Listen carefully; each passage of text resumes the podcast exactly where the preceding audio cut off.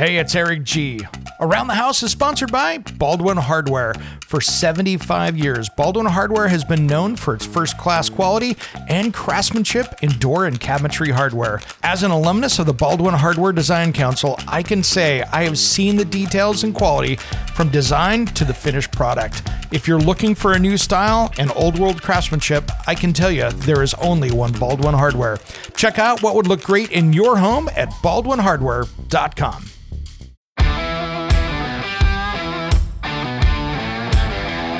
It's Around the House. We've been talking about getting your house to be more resilient to natural disasters and storms and those kind of things. And what I wanted to talk about here, I wanted to wrap up kind of something I didn't talk about that I meant to mention in the last segment, but we ran out of time. We were talking about decks. And one thing that you need to be careful with is if you have kind of that uh, cliffside house or the house that looks down into the canyon or looks down, you know, in a view, for instance, is that you also have to remember to protect the bottom side of the deck when it's built over terrain that goes downwards and away from the house, just because that's more susceptible to wildfire. When it comes to remodeling and renovating your home, there is a lot to know, but we've got you covered. This is Around the House. Welcome to the Round the House Show. This is where we help you get the most out of your home through information and education. Thanks for joining us today. Wow, it is the weekend before Thanksgiving, and there is so much going on out there. So today I thought we'd talk about two different important things now that we're kind of getting into storm season for us in the north, and as well as people out there are still in hurricane season. I thought let's talk today about building more resilient homes that can survive storm damage. And this isn't just for people out there building a home. Maybe you're doing a remodel, maybe you're taking on a new project. These are all things to think about when you're working on these projects. So I thought we'd talk about it in different areas today and have a great discussion about it. And hey, real quick before we get going on this, if you want to find out more about us or even contact us, head over to aroundthehouseonline.com. And you can find all the stuff from the TV show there to the radio show, podcast, all the stuff that you're hearing today, as well as a lot more information over there.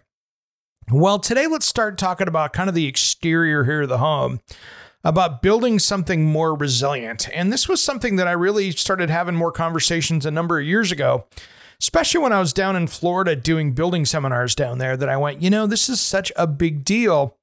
And as far as it goes for, uh, you know, things like, you know, states and what they're doing down there. Florida's doing a heck of a job as far as it goes with hurricanes and stuff and codes. And, you know, you're seeing that out of the Gulf Coast states is you're really starting to see those things change. And I think that's really cool in a way that, uh, you know, if you can build the house correctly to begin with, that can resist and be resilient to those, you know, environmental problems that we have. You know, if you can have a house that can hold up to 120 mile an hour wind, versus whatever it was that building code said it was, it's not a horrible idea because if your house can take it, then you don't have to file that insurance claim later. And the cool thing is, is you don't have the damage from that. And you can just keep on going because, well, the house did great. So that's where these new building construction techniques can be pretty handy. And I kind of like how some of these are going. And I think today let's talk about some things that can really be done around your house as you're doing remodeling if you're building a house, it's a whole other story, but there's so many great things that can be done here to really get things buttoned up so you have a, you know, a better situation to work with. You know, let's talk roofs for a second. You know, if you've got a house that's 50 years old, maybe it doesn't have the hurricane ties, whether it's the Simpson or MiTek or whatever brand bracket they have holding your roof system down to the walls. You know, older homes don't have that. So if you're doing some interior renovation work where you've got drywall down and uh, maybe you're fixing a leak, maybe you're doing something like that, it's always good to add those hangers in while you have things open. Because the last thing you want to do is to be one of those shows on TV where you see the roof blown off a house. Usually that's because those did not have the right fasteners holding things together. So just some simple metal brackets can do a lot to hold that trusses or the roof system on there. Now, when we're talking roofing, there's a couple things that I like to see out there. For instance, you know, uh, I'm a big fan of uh, Huber's zip system. There's a lot of different ways to keep things waterproof, but if you're doing a roof, you know, and you're going to put OSB up there, why don't you think about putting something that's already got a waterproof membrane that's already on it? And where this can make a difference is if you're in an area that gets high winds that can get wind damage, what that can do is let's say you have a, a wind that comes in that is rated beyond what your roofing system is, and it found the weak point, it blew shingles off. Well, having something down there that's impregnated into the wood that's already waterproof means that if the rains come along with it, you're not going to see the water damage behind it that you would have had if it was just regular plywood or OSB. So those are things that are really good by starting out with something that's built into the roof system that's already waterproof. And then if you put the right roofing system on top of it, you're looking really good. Now, if you look at roofing out there, um, there's a lot of different great roofs out there. I'm not a specific, you know, um, fan of that. I'm going to endorse here of either one, but a lot of the companies out there, and, and GAF is one as an example, that has some warranties that are really good for wind damage, and I think that's really cool. Like for instance, they have their wind proven limited wind warranty and what that says is the wind warranty with no max wind speed limitation. You have to install the GAF shingles with LayerLock technology plus four required GAF accessory products. Of course, it has limitations on it here, but if we go down and look into the little finer details of this without getting into the weeds, it says a 15 year wind proven limited wind warranty on Timberline AS2 shingles requires the use of GAF starter strips, roof deck protection, ridge cap shingles, and leak barrier or attic ventilation. And of course, you have to see their limited warranty, all that other stuff. But really, if you get 120 mile an hour wind coming in, they're saying for 15 years, if it was installed correctly, they're going to cover it. And that's a heck of a deal right there. And, you know, there's a lot of different things out there. If you have hail in your area, um, they have really good shingles that are made for class four impact resistance now. And so, for instance, the uh, Timberline AS2 uh, SBS modified uh, IR shingles have the Timberline, but they've also got the UL 2218 Class 4 impact resistance. So, a lot of different companies have this, but really what you're talking about here is putting up products that are going to withstand the worst case scenario in your area.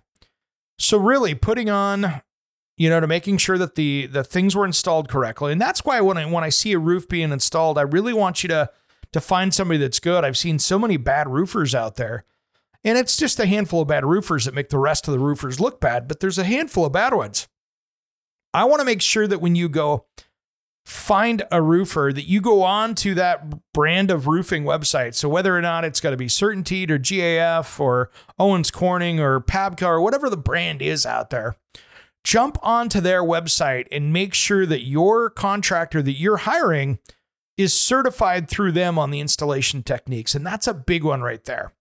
And then make sure and have that discussion with the installer and maybe even a product rep in your area about what is the right material to put up there and how is it going to hold up to your extreme weather conditions. You know, for instance, here in the Pacific Northwest, we have wind, we have fire, not as much hail, but we do have a lot of other things out there from moss to mold to everything else that could go on. But really, the wind and the fire are our big two ones right here. And ice is the other one. But really, those are the two ones that can damage your house. So we want to make sure that we have those covered. If you were in Florida, I'd be looking at, you know, hurricanes. If you were in in uh, California, I'd be talking wildfire and wind. And, you know, so depending on where you're at in the country, and wind, of course, and hurricane up on the East Coast, and some wildfire, you are not exempt to that. So, really making sure that you've got, you know, when it comes to wildfire, making sure that you've got the right spark proof vents in there. They make vents uh, for your attic space, uh, for your soffits and stuff that are designed to keep sparks down. So, if you have a wildfire and those sparks are blown in the wind, that you can keep those out of the attic space or things like that. And that's always good. If you've got attic ventilation up there, having rock wool, for instance, in there that is not flammable. So if a spark lands in the insulation, that you're going to be better off. And so that's always good to have things that are going to be one, pretty fireproof, you know, and there and there's nothing perfect to this. I mean, if you get a a category five hurricane in, you could definitely have damage. If you get, you know, a blowtorch of a fire, you could have damage. So we'll keep talk, talking about this because there are so many things we can do on other parts of the house that we'll talk about after Around the House returns. Don't go anywhere.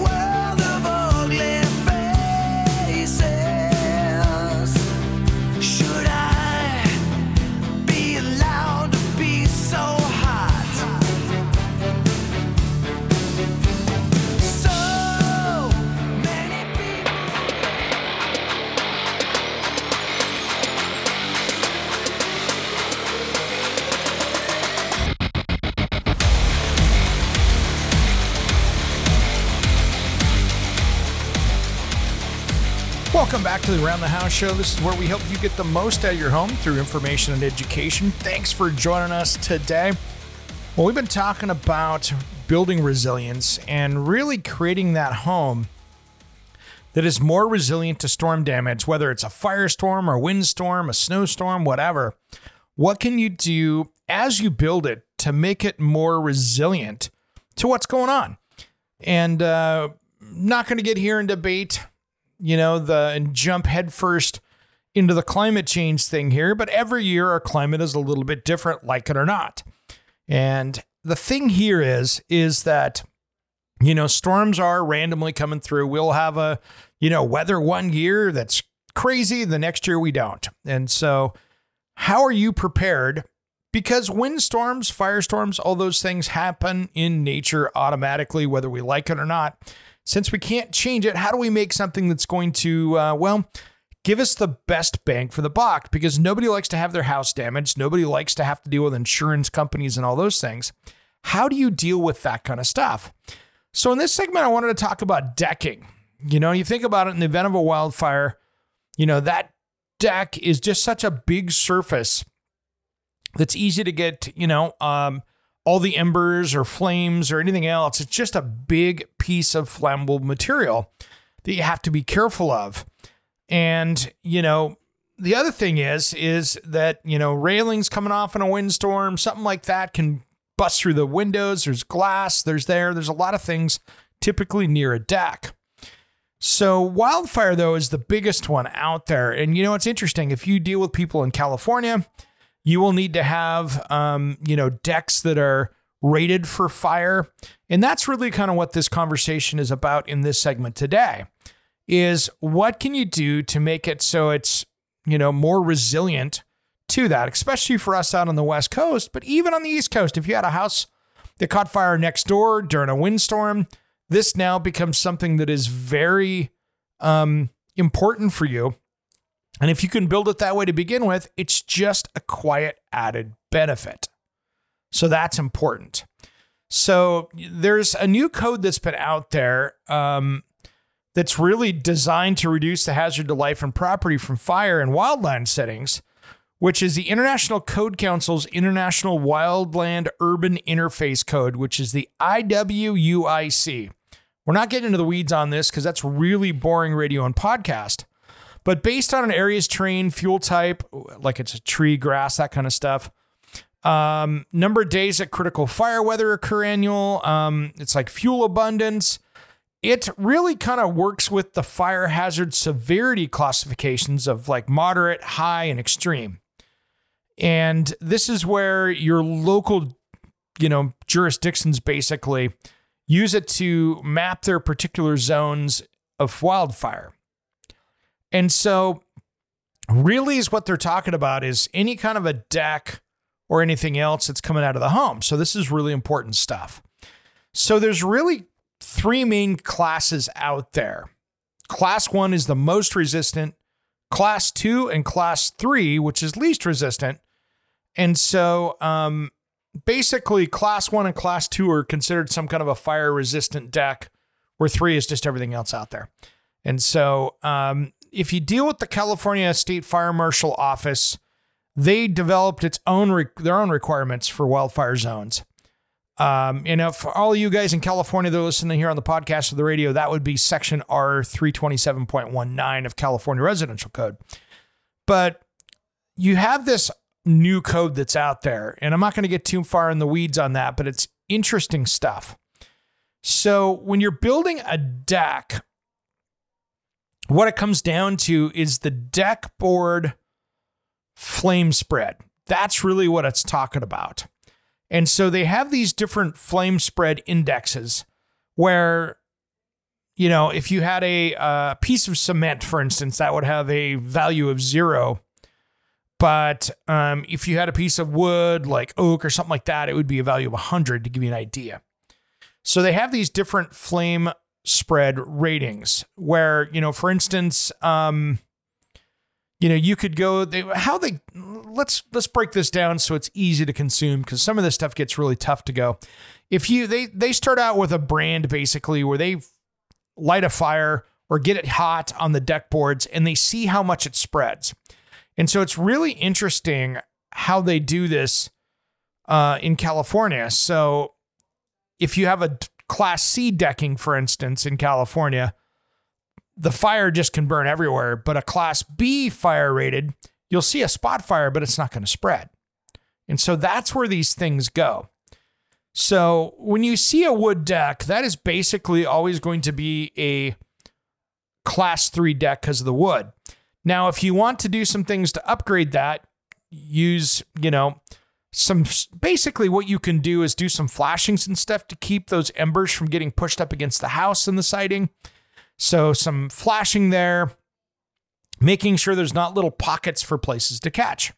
But really what people are doing is to get a class 1 or class 2 deck, they're either going to use metal, they're either going to use one of the composites, um, or they're going to use some of the new stuff, which is really uh, the the way to do it is to build a fireproof deck, and that is really going to go with an exterior surface where you're going to use metal framing.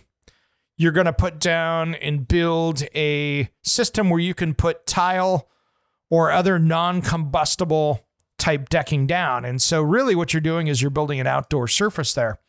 So many times, what you'll see is you'll put in a, a slope deck on top of the metal You'll have your membrane system, you'll have the mortar, you'll have the tile, and then, of course, you're going to have um, a non combustible siding out there as well with all the flashings, and the flashings will be metal. And so, really, that's what you're seeing a lot of is with the new metal deck systems and then tile out there. That's how you create kind of the ultimate fire resistant deck. And those are really good these days. They have got some really good systems for many different areas that work out really well. Now, part of this is also going to be vegetation control. That's part of this because if you have a bunch of dry bushes or if you have, um, you know, wood bark or something that's right up against that, up against the wood, you know, if you've got, let's say, wood posts that are holding up a metal surface up top, those wood wood posts now are the part that could be the the the big fire area. So this is where where you really want to pay attention to making sure that your landscaping, which we're going to talk about in the next segment, is much more resilient and that you don't have those issues. And so, you know, it's that firewood pile for your outdoor fire pit that's stacked up against the deck that can now be the issue. And so you see what I mean? It's the it's the grasses or the or the flowers or that kind of stuff or maybe you've got some dry bushes there or bamboo that is dry. These are all things that you really have to pay attention to. And um, you know, overhangs and things like that uh, are other areas that if you have a fire down below, that fire can get up into the attic pretty easily. So we'll talk about that when we come up into the next segment about what you can do landscaping wise to help yourself in the event of emergency or a storm situation. We'll do that just as soon as Around the House returns.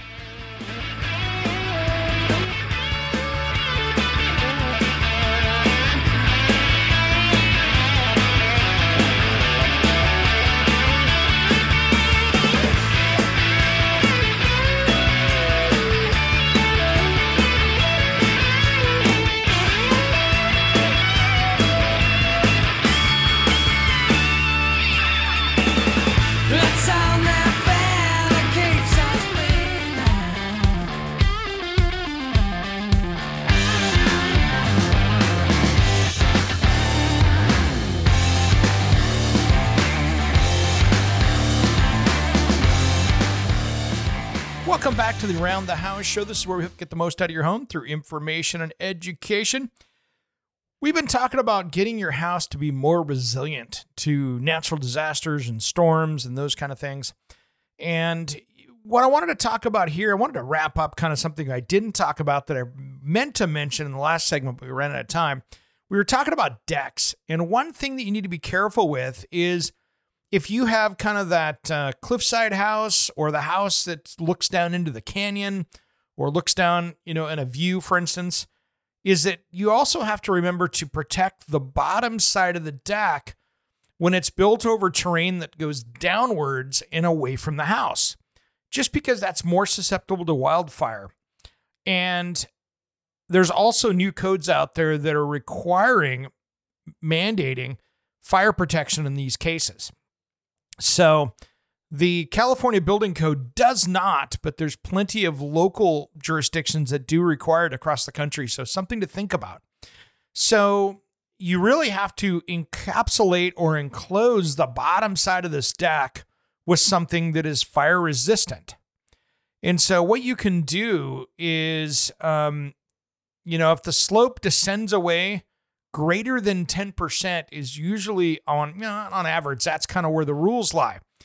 So the walls must extend to within six inches of the ground, and they can be built a bunch of different ways. So you can build them out of brick, stone, uh, you know, or even concrete block, but those do require footings. If you do stud walls, which you can do that, they need to have a one hour fire resistant assembly on the exterior. And for example, you could go metal studs with a type X gypsum fire rated gypsum sheathing, and then cover that with fiber cement siding or cement stucco. And anyway, these are what you can do to meet that. But the other way to do it is you can uh, build more of a waterproof deck, pour a concrete slab underneath it, and then put your fire resistant enclosure walls on the slab. And so that way you don't have to worry about the drainage issue. So that's where you have to watch out with because you do have to allow for drainage. So when you build that wall, for instance, you have to make sure that you have an area there that that lets that water get away. So, um, and when you got to think about ventilation as well. So you do need to ventilate the space if you have walls and it's enclosed. So you can use wall vents uh, that you know, like we talked about earlier, that keep the embers out. Um, so there's a lot of different ones with that, but these are things to really think about when it comes to that. Now, when it comes to landscaping, these are things that you should really think about out there. And, you know, in the Pacific Northwest, we have a real problem here with landscaping, and that is that weather, when we're sitting here talking about weather, in the summer times here, many homes in like Seattle and Portland and all up and down the western half of the West Coast states, there's many homes out there that they just don't water in the summertime. And so the lawns go dormant and they go yellow or white. And the problem is now that you've got something like that, you could have a backyard or a front yard or both that are just ready to burn. And this can be a really big problem when it comes to landscaping. And so many times, um, you know, and we do use a lot, and including in my house, I have a lot of areas that are flower beds that are covered with wood chips, or um, you know, any that could be you know, anything from cedar chips to uh, any kind of a bark mulch. But you think about it, this is just kindling ready to go. And if it's not wet at the time, you now have something that is very easily combustible. And embers landing in it can be a big problem. Even a cigarette, as we've seen in many homes that uh, can land in that landscaping, you've got a problem. So these are things that we should all think about what can be done. So maybe up against a house, instead of using wood chips, you could be better off using, um, you know, like uh, rock or crushed rock or decorative rock. Um, those are things that could be done. You know, if you've got a sprinkler system and you're keeping that stuff wet, it's it's one thing, and that it doesn't burn when it's wet. But if you had a heavy fire, that stuff will dry out and then catch fire. So really think about that, and then making sure that when you plant things you have nothing up against the house. I want to see bushes and shrubs a few feet away because those can dry out and catch on fire. And really keeping things away from the structure that can burn are key. You know, we've all seen arborvitae hedges get a spark and catch on fire just because of the tendency of those to have such um, a lot of dead material that ends up falling out and landing in underneath the covers there you know, it can land at the root base and all of a sudden you've got a fire. So when those are up against a building, I've seen those up against hedges, uh, up against fences that really love to burn. So, thinking about what you've got there, you know, fire rated fence assemblies. Um, you know, uh, I've got one around my house uh, on the front that really makes a lot of sense that uh, not going to burn. Is it going to stop a fire? No, but embers are not going to go through it and it will reflect some of that heat. So it does help in that, you know, it's not uh, a foolproof method, but if I did have some kind of a fire, it would help in that situation. So these are all things that we should be thinking about when it comes to landscaping. And again, your tree selection is good too. If you've got a high canopy tree and the tree is healthy and uh, you've kept those trees trimmed, you know, any time that you've got uh, fir or any one of the different pine trees, making sure that you've got the uh, combustible things off around them and out of them and that they're trimmed up and in good health. Those are things that can really make a difference. Now, fires are not the only things. You know, when you're dealing with windstorms, large trees that have not been taken care of can be troublesome as well. And a lot of times, you know, sprinkler systems can be to blame with that because what happens is if you've got big trees and you've got lawn there and your sprinkler system goes on for 10 or 15 minutes, those roots can really start to stay towards the top of the surface, which means they don't have a lot of land to grab a hold of. So you want to make sure that you're watering deep, like with Root Quencher or one of those type of systems, to make sure that you're getting water down into the ground so the roots can chase it. Because the better hold that they have, the better off they are. And then making sure that your trees are in good shape if they're rotten. Are you having somebody come out every few years and take a look at those trees to make sure that they don't have rot or something inside that can really cause a problem as far as them breaking off? Or, um, you know, for instance, I've got trees around my house that are anywhere from 250 to 350 years old which means they have taken on 250 to 350 years of storms. But if you haven't maintained them, or if you haven't been watching for root rot or things like that, or um, other places of rot, that's where the weak points of these trees are. And at some point, you get to a point where they're big enough that the body can't hold up to a windstorm. So, making sure that you've got these things cared for by a professional is really important. So take the time, have your tree company come out, take a look at your trees, make sure that they have been inspected, that they've been looked at. If you see signs of root rot, like conks growing out of the side of those uh, more evergreen trees, those are things that I want you to be mindful of because the last thing I want to see you do is have a tree go karate chop across your house and cause some other issues. So making sure that that landscaping is really dialed in can be huge for you. So a little bit of time goes a long ways, and sometimes just keeping that lawn watered and healthy could be something that does a great job. Because if it's green, you have a little bit less chance of that burning and being, uh, you know, being an issue down the road. So these are things that I really want you to be, you know, mindful of. Whether it's wind, whether it's a hurricane, whether it's you know um, heavy rains, these are all things to keep in mind when you're dealing with landscaping. And then, more importantly, making sure that you've got that grading on the outside of the house dialed in where you don't have a flood situation or that you've got a little bit of space to uh, let that water drain away. You know, if your house is in a location where that easily floods, you know, is there ways to build berms and raised flower beds and things that can help divert water away and still follow local building code? Because if you can do some landscaping to help make it more resilient, you're going to be much better off. Around the House we'll be right back after these important messages. Don't go anywhere.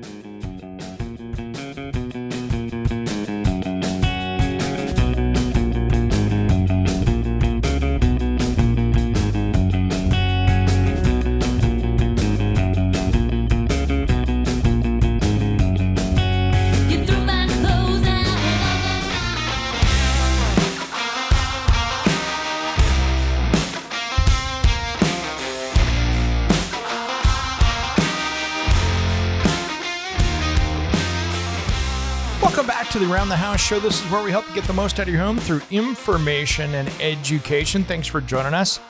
Well, today we've been talking about in this hour building more resilient homes. And these are things that can be little tiny things when you're doing construction. It doesn't have to be this huge remodel. In great example, and I'm going to be doing this on my house here. I've got some crawl space work to be done in my house, and I am in an earthquake zone. And anytime that you're in an earthquake zone and you have an older house, you know, built before the 80s, for instance, then it's questionable how your house is fastened to the foundation. Now, when you get back into the 70s and before that, um, they weren't usually requiring engineering to be done. And since there was no engineering to be done, there might not be mechanical fasteners that hold that sill plate, which is the bottom part of the wall, to the foundation. Many times, what you would see is somebody would take a, a framing nail and, and jam it into the concrete and nail that down into soft concrete, but there was not a lot of bolts holding things together. What that means is you've got this heavy house that was just meant to stay there. But when the earth is moving below it, or you get a tornado, or you get something like that, now you've got wind loads or seismic loads that are exceeding the weight of the house, which means that that house can slide or lift off the foundation, depending what's going on. And so there are a lot of metal brackets out there that can be used that would then bolt structurally that to the foundation. So what they do is they have a clip that's kind of a, you know, like an eight or a 10 inch piece of metal that now clamps on where it will screw into that sill plate. And then you use concrete anchors to drill into the concrete and fasten that in. And so that means you've now got that tied together. And although it's not perfect, now you have something that is much more resilient to having an earthquake or if you had a, a tornado or even a hurricane. You know, I think we've all seen those houses that have been blown off their foundation and that perfectly beautiful house is laying in the middle of the street that was built in the 20s. And a lot of that's because guess what? They just didn't uh, have it bolted down. And so those houses there probably could have been saved if they would have just had, you know, $1,500 worth of brackets installed on it. And you wouldn't have a $250,000 house sitting out in the middle of the street. And so a lot of these things can be done while you're remodeling. Like I've got some crawl space work to be done. I'm going to do it this winter when when when it's not hot and uh, it'll be nice to be doing some projects there instead of outside in the snow or the rain. But really, these are things that work really well. So make sure that you've got that kind of back there, um, you know, tied in. So make sure you get those things tied in but here's the thing when you're doing an earthquake retrofit in, for instance, a basement or a crawl space, it's not just attaching that there. What you need to do is you need to make sure and attach not only the foundation to the sidewall, I need to make sure that you have any of the beams that are there attached to the posts going down. So everything that is attached to the ground needs to have metal bracketry up there. So if you've got a mean beam going down the middle with like a post or two going into the basement, those need to be bracketed to the ground, bracketed to the beam, the post to the beam, the beam to the floor joist, the floor joist up. Just as is that you've got that that uh, sill plate, you've got the sill plate now attached to the, you know, which is attached to the concrete because that's what's laying there. I want to make sure that you've got joist hangers and stuff, and everything is wrapped in. So you've got everything tied together. So all of those framing pieces need to be tied together in one system. So making sure you got that is important. And uh, make sure, when in doubt, hire an engineer to come up and do some drawings for you. And they'll tell you exactly what brackets, where they should be located. And generally speaking, you like to put those brackets about four feet apart when you're attaching that to the foundation. So that way you've got some really good stuff check with an engineer. Uh, when in doubt, structural engineer can drop a plan for you and uh, come up with a good way of doing that.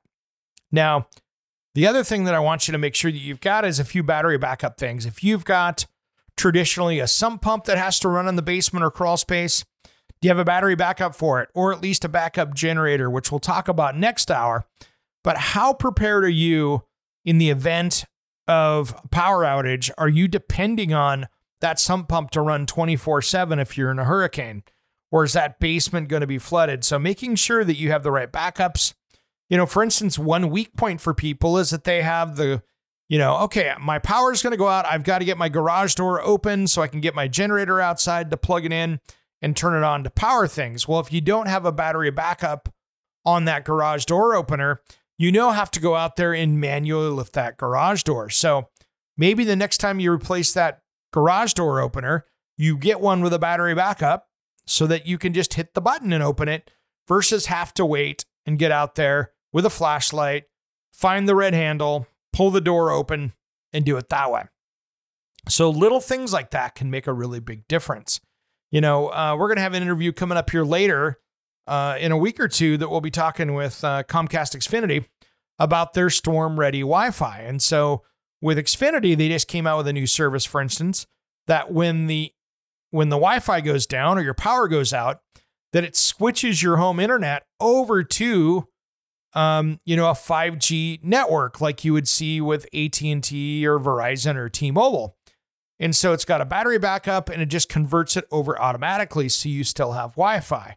Because what's happened in the past at my house that um, after the battery backups tend to to stop when you lose power for an extended period of time, then you tend to lose that backup. And as soon as you lose Wi-Fi, then things start to go a little bit sideways. You know, your maybe your automatic systems aren't working correctly.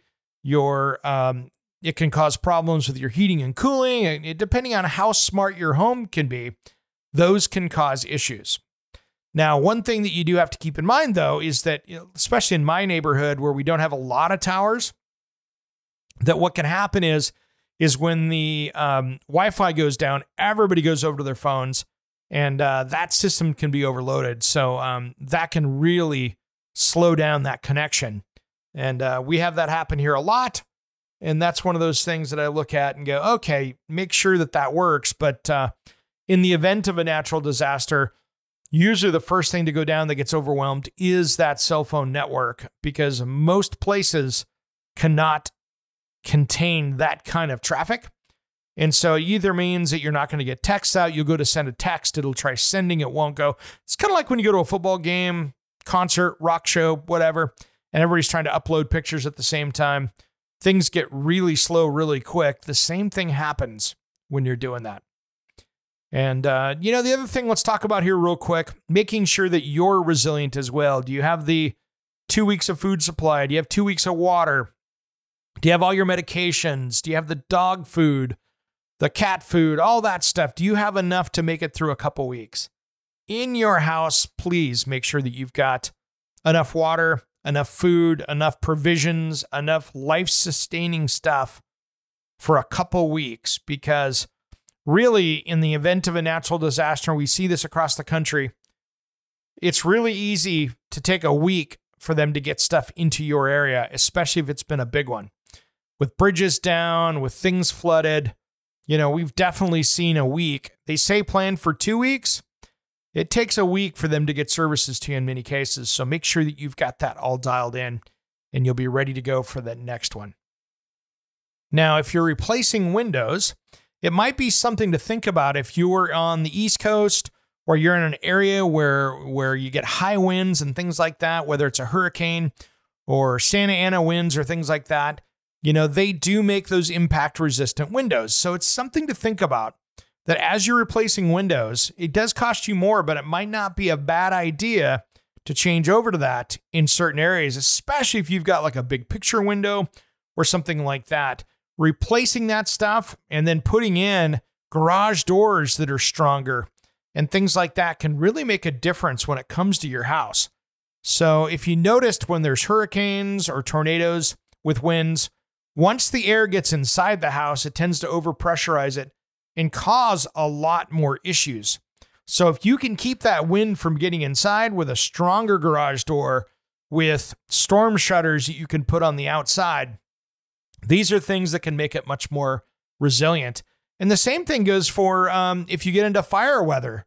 You know, do you have, there are systems out there, for instance, that you can put around the outside of your house that are sprinkler systems that will put up a wall of mist and a wall of water to uh, keep yourself safe with that. So if you have that fire area where you're like, wow, I am in a dangerous fire zone, there are systems that you can install out there that will turn on that takes pumps and you need to have water storage and they're pretty big, but you can have it where they put up a curtain of water and that's going to really reduce the chance of wildfire. So there's a lot of systems out there just start to do the research to see what makes sense for you and your budget.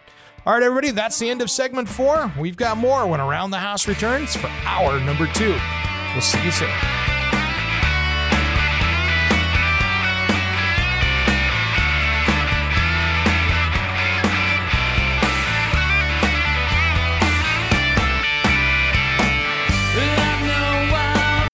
Hey, it's Eric G with Around the House. Are you looking to grow your business?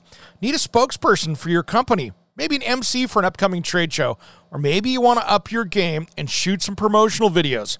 My team of experts would love to chat with you. Head to aroundthehouseonline.com and fill out the contact us form, and we'll set something up. Thanks for listening to Around the House.